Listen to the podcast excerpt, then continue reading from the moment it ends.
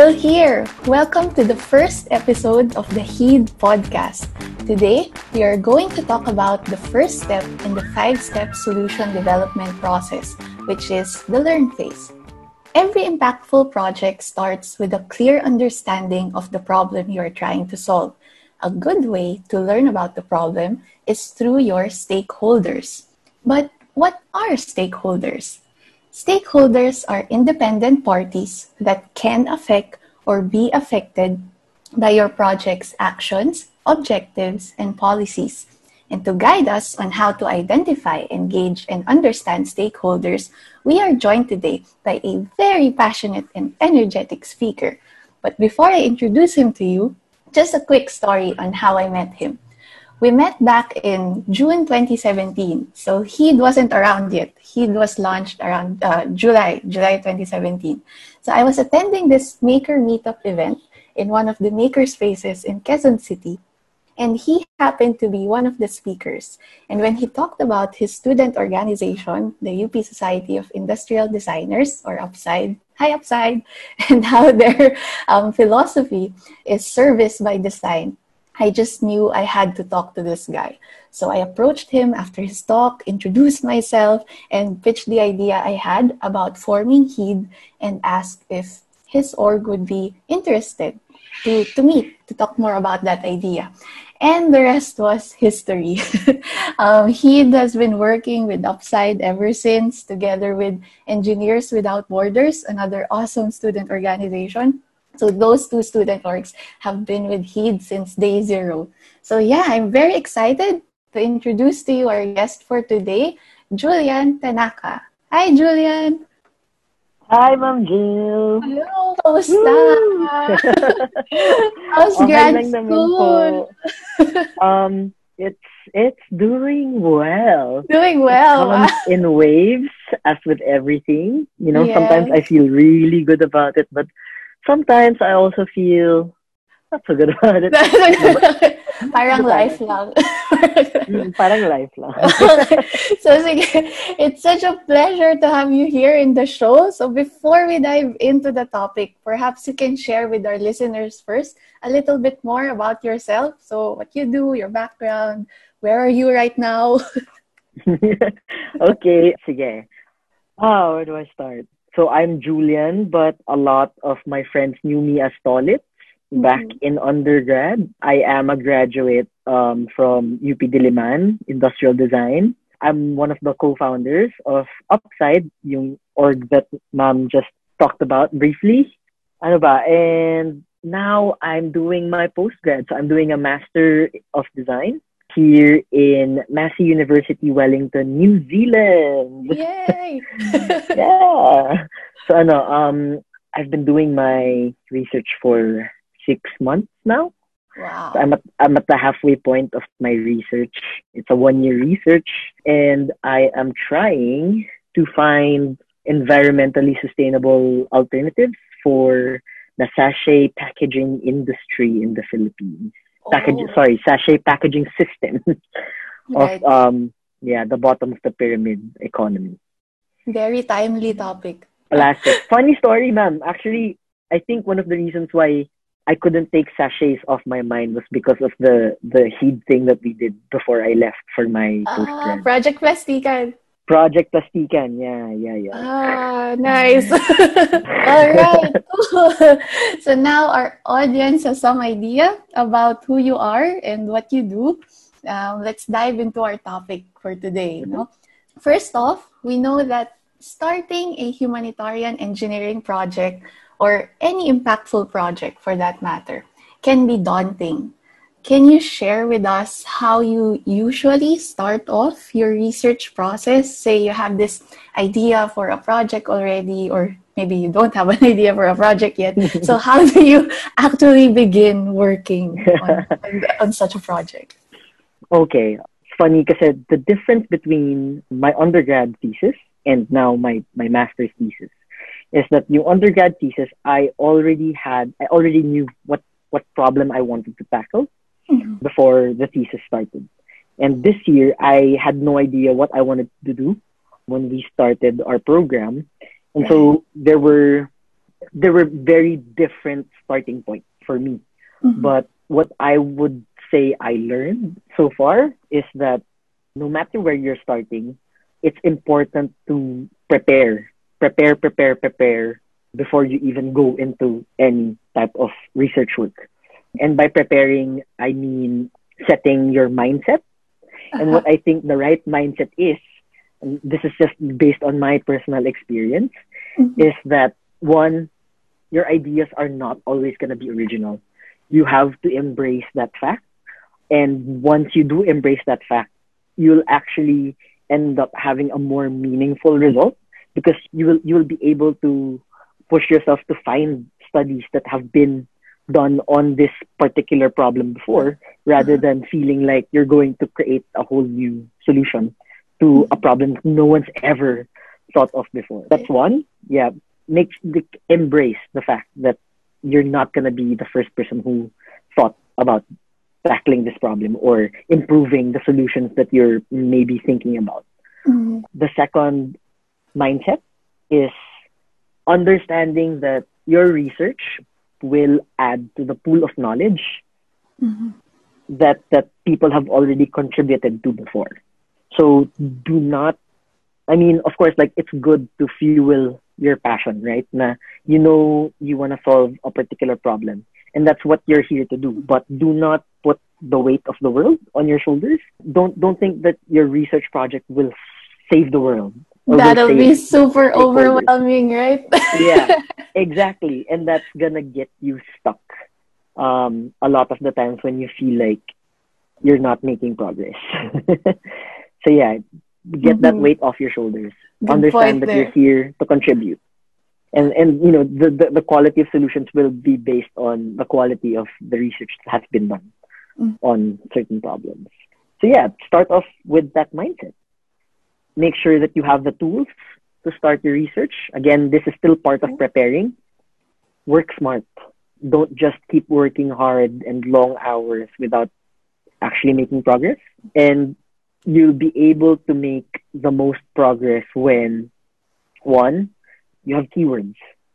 So keywords are the things, the, the, the words that you'll be putting on your search engines uh-huh. so keywords about the project so that's that's i think that's a really good place to start so when you think about the problem make bullet points like list bullet points of of keywords that you think will lead you to find these pieces of literature that you'll be reviewing so that you know what's been done about this problem before and what what the gaps are in in in the knowledge about the problem mm-hmm. so once you have those keywords you also have to understand how search engines work so I, I'm not a search engine expert, but some of the things that I've learned in my time here is that there are different places that you should be looking for particular things, and there are places that you shouldn't be looking into for particular things.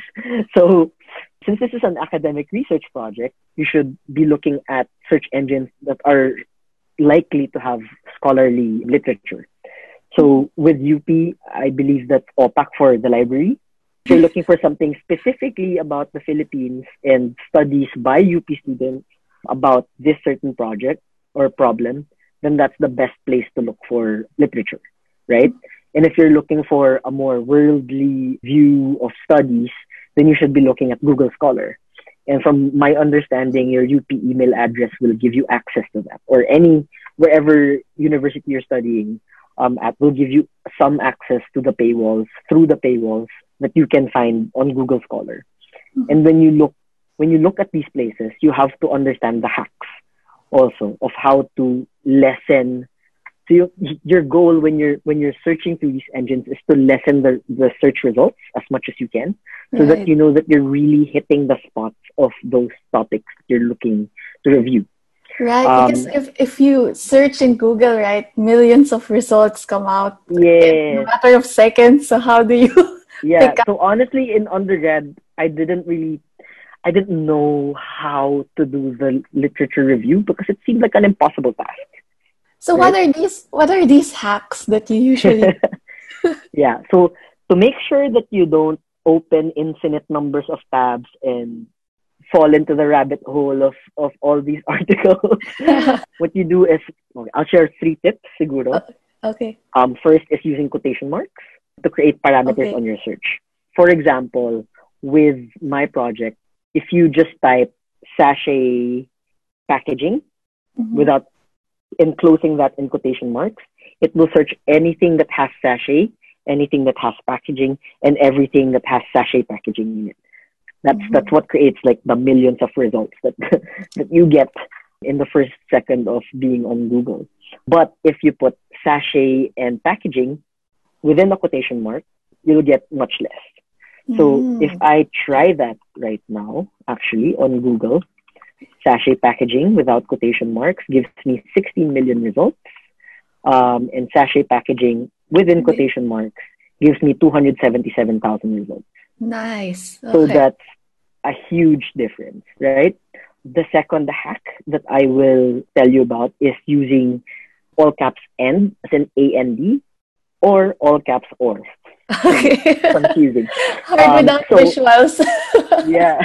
okay, so you you compound that you you add that onto the the quotation mark technique so, so if i just searched um, sachet packaging within quotation marks and plastic waste within the same within another quotation mark i get 8560 results but if i put all caps and in between quote sachet packaging end quote and plastic waste within the same quote, Uh-huh. I yield, it's not much of a difference, but it goes down to 8,200 results. Mm-hmm. So if you keep compounding the techniques, then you'll get less and less and less results. The third technique that I'll share is using asterisk Okay. para sa mga hulapi. What- What's hulapi, Hulapi. in English?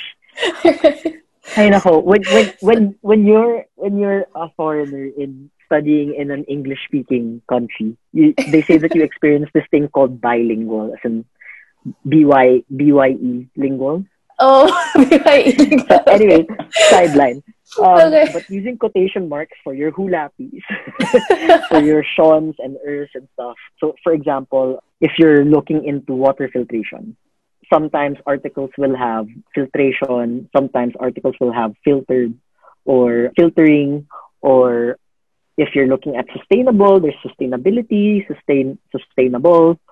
What you do is you you replace those last parts with um, an asterisk so that it finds anything and everything that has that base word, Hmm, okay. that root word. so, So, you that can will compound the results.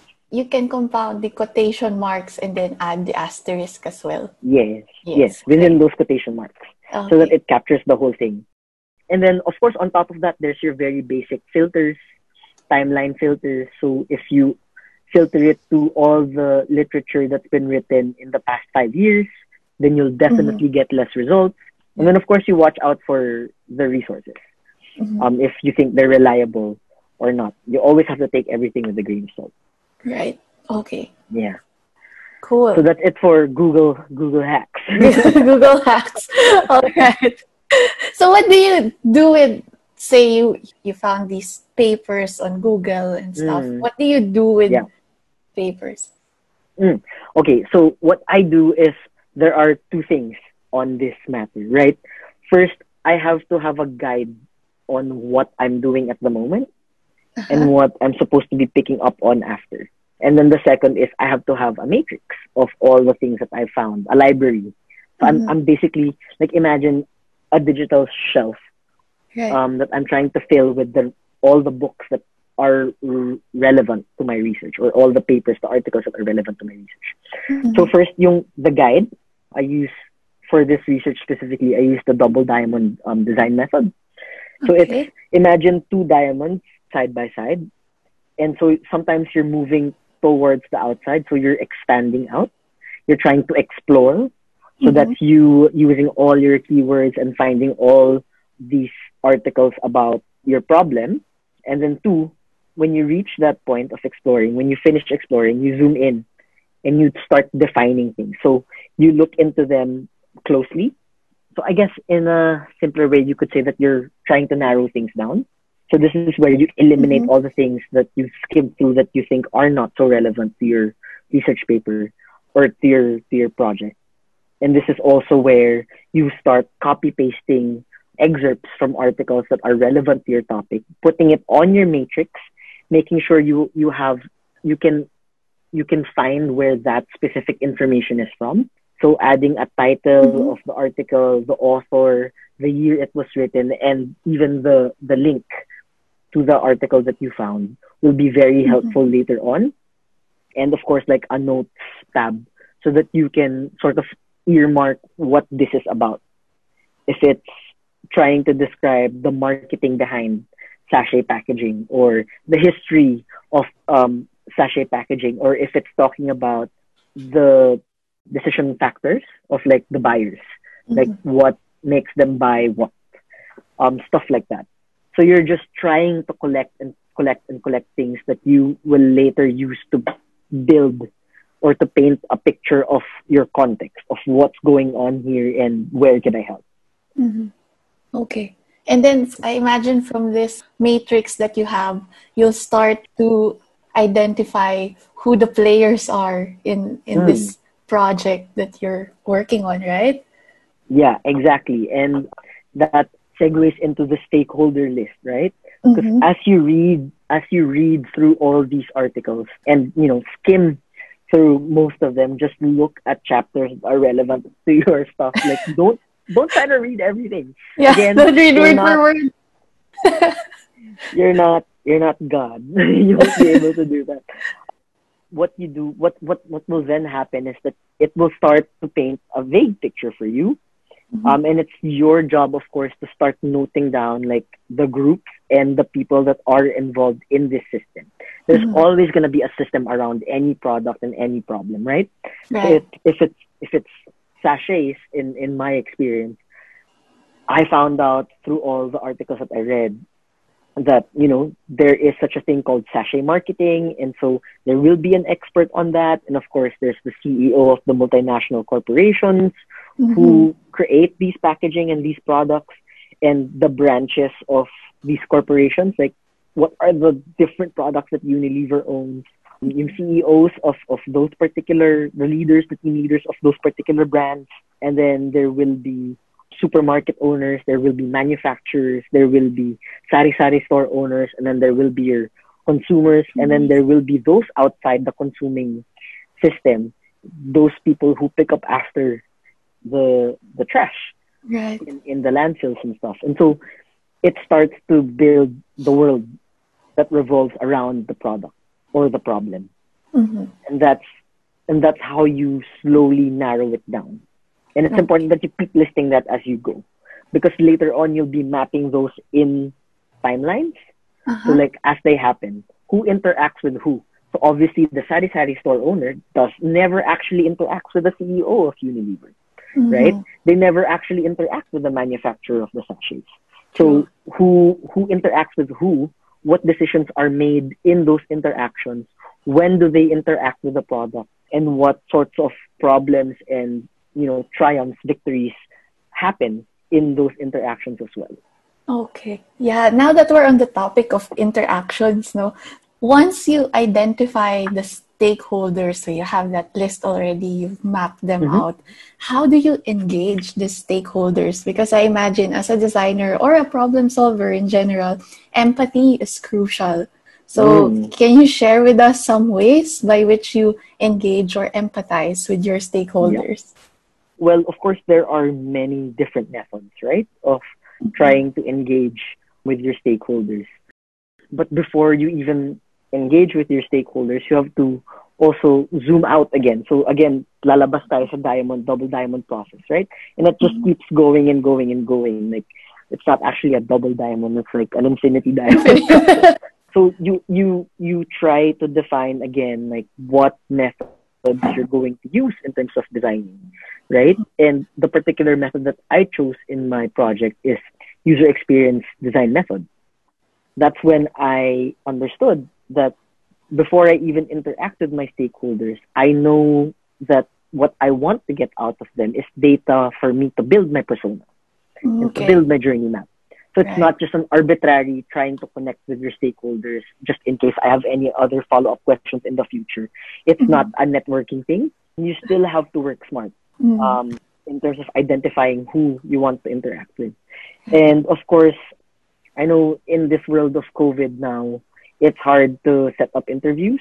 It's hard to set up observations, immersions. Again, there are de- many different methods Mhm. in engaging with stakeholders, but you can do these things if you are creative without having to face them face to face.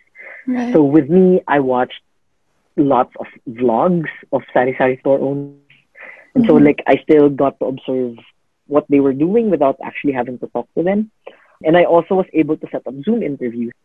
I guess if I could leave you with tips based on my experience and what I've read from the user experience design method is that one, don't if you're trying to build personas, okay, don't ever ask the stakeholder what they think the pain points are, what they think the problem is, or what they think the design should be, or what they think about the design prototype that you already have.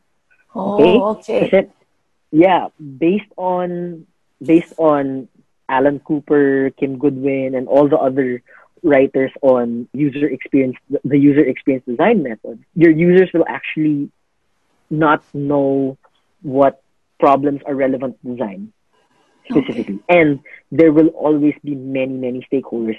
Again, there's a system around any product, any problem. And you will never be able to satisfy everyone Mhm. um, with your design. So case studies written by from experiences of Alan Cooper are, for example, if you were to create an ultimate car that's accessible for everyone, that's affordable for everyone, that's good quality, that will satisfy all the stakeholders, you'll Mhm. come up with a really ugly car that no one will buy. And people always buy based on their desire. Right? Starting to for them- imagine what the car would Yeah. look like. exactly. So if you were to try to satisfy a CEO who usually likes sports cars, ganyan, like based on stereotypes, right? A Yeah. soccer mom who usually needs an SUV to fit all the kids, yeah. um, and then a person in a wheelchair who needs a low-hanging car, possibly to get on the car safely and easily. And then there's the undergrad, uh, college student, or a young person, a young professional who needs an affordable car. If you Mhm. satisfy all of those with features, with many different features, no one will buy your car. It won't be able to create the impact that it's meant to create.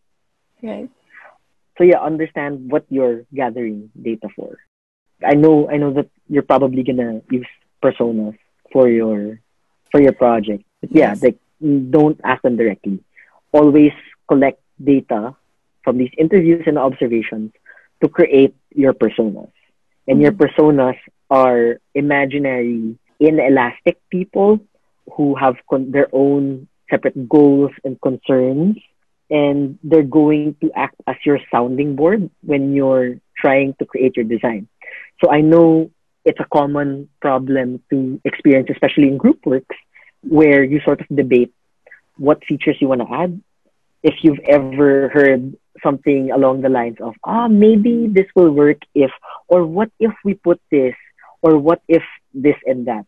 And that's a never ending debate. But if you debate based on what your persona wants and what works for your persona, for your main persona, then you will say that, oh, actually, persona A has arthritis, and so we have to accommodate that. And persona A also, their, their main concern is to save money. And so that's the feature that we have to focus on creating so that the pers- it works for the persona.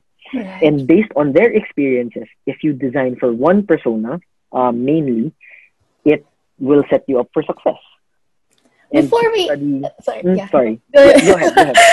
I mean, before we uh, go into personas deeper, Yeah.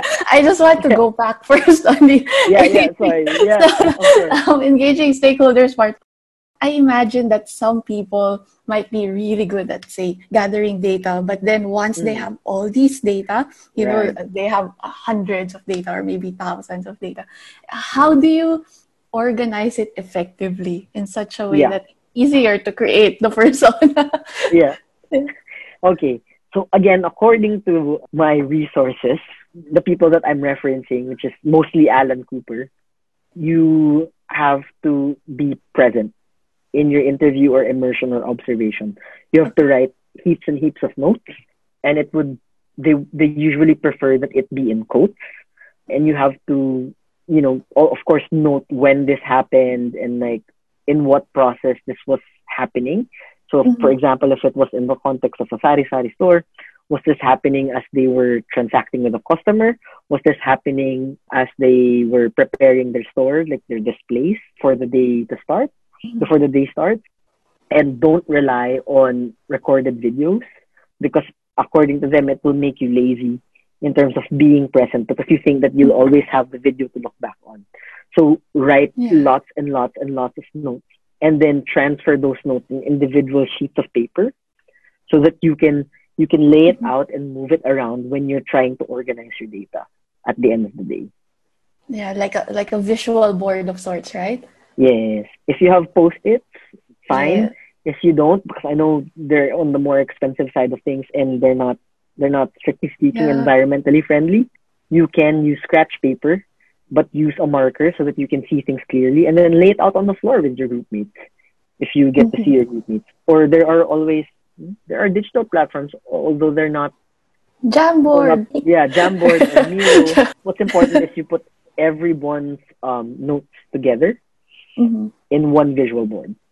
And then that's when you sort of start to organize things. So it's up to you, diba? Like what system you want to put in place there. Do you color code the paper for each stakeholder that you want to identify it with? Do you want to mm-hmm. put everything on the floor and then mark mark with colored dots. So, for example, red dots for pain points, blue dots for points of interaction with the product, green dots for mm-hmm. you know points that they they they found really easy to do, um, mm-hmm. um, things like that. So that when you zoom out, you'll be able to see where to look when you're trying to solve a particular problem.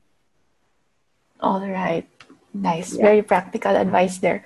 So now we'll go back to the persona. okay. Yeah, yeah, yeah, yeah. Okay. Yeah, I got a so there, so the, about persona. no problem. So maybe we can define first uh, for our mm-hmm. listeners what a persona yeah. is. Okay. So defining it in my own words based on everything that I've learned put together and based on what mm-hmm. I've used in my research, personas are preferably imaginary, imaginary people that represent a certain type of stakeholder. So they're mm-hmm. not your average, like everyone put together because that's impossible. They have to be inelastic, meaning, you know, it's like, it's like you as a person, you have your own preferences and most of the time that won't change when it's already, when you've decided that those are your preferences, right? They have to be believable and as realistic as possible so that if you, for example, role play within your group, you assign someone a persona, they will be able to voice out what this persona needs and what this persona wants based on a mock client interview, if you will. Mm-hmm. And their purpose is they serve as your sounding board when making design decisions. And that's really important because it keeps you focused. It makes your design goal oriented and grounded on one goal, which is like satisfying your persona. Right. And they say, well, they have some case studies that they showed in this book. By the way, the book that I always refer to is um, The Inmates Are Running the Asylum or Designing for the Digital Age by Kim Goodwin. And one of the case studies they put on here is the stroller, the success story of the luggage, the luggage stroller. Mm-hmm. So when they were designing the stroller, they were only focusing on their main persona, which is a flight attendant. Okay. Right? That that was the job of the persona. Okay. And it became a huge success. Yeah. Um, Everyone uses it now. yeah, exactly, exactly. And see, like it created huge impact mm-hmm. in in the world because now you can travel without having to carry all your stuff. Mm-hmm. you just have to drag it around. Um, it was designed specifically for, for flight attendants. On the other side of the coin, there was the Ram Dodge pickup truck. When they were designing that, they tried doing an FGD, a focus group discussion, and eight out of 10 of their participants hated the car. Like they absolutely said that they would not buy it. Okay. And it turned out to be one of their best sellers. Oh wow! Because Surprise! They focused on the two, which you know, which were more or less represented by the personas that they created out of those 2 mm-hmm. It was targeted. It was goal oriented. and it became successful and it created impact. Nice. That was all very interesting, Julian. I'm sure our, our listeners have picked up practical tips regarding identifying, engaging, and understanding their stakeholders. Um, yeah. Thank you very much for sharing your time and insights with us today. But uh, before we let you go, do you have anyone to greet? Do you want to give a shout out or plug anything? Uh, um, well, uh, like like I said, my life is pretty routinary right now. okay. Post grad kasi it's very serious. I mean, I'm taking it very very seriously, seriously because I'm really passionate about the project. So what I do is I I go to school, I go to work, and then I go home. but if, I don't know if my partner will ever uh, hear this. but perhaps I'll just shout out to her because yes. she's been such a great support person. Um, and yeah, I she inspires me to learn more and more. oh, that's yeah. nice, and it's good that uh, she's there with you in in New mm, Zealand. yeah. All right. Uh, and siguro, if if I were to advertise anything, I would say that if you're considering doing a post abroad, mm-hmm. um, I would say I would really recommend Massey University here in Wellington because not only is it in New Zealand, the absolutely best place to be in right now. Right. Um, with all the COVID stuff, it's also it ranks within the top 100 sa QS World Ranking for art and design subject specific. You know, all all New Zealand universities are within the top three percent, I think. Um, but yeah, the experience here has been really, really great so far. And if if you're thinking about studying here, I don't know, give me give me a shout, and you know, I can give you some tips in terms of like what to do to prepare to set up yourself for success. Oh wow! All right, cool. Where where can they reach you? Do you have LinkedIn or uh, I don't know Messenger? Uh, yeah, I do have LinkedIn. I would LinkedIn, say okay. reach out to me there. Yeah, okay. So look for Julian Tanaka on LinkedIn. Yeah. okay. cool. Thank you so much again, Julian. Yeah. All the best in grad school. Don't be so serious. Don't forget yeah. to have fun and enjoy. Hope to talk yeah. to you soon again. Thank you. Thank, Thank you, mom. Thanks so much for tuning in. You may subscribe to the show wherever you get your podcast so that new episodes are delivered to you automatically. If you have any questions, comments, or suggestions, you may write to us at heed.ph at gmail.com. Your feedback will help us improve the show. Again, this is Jill Manapat, and you've been listening to the HEED Podcast.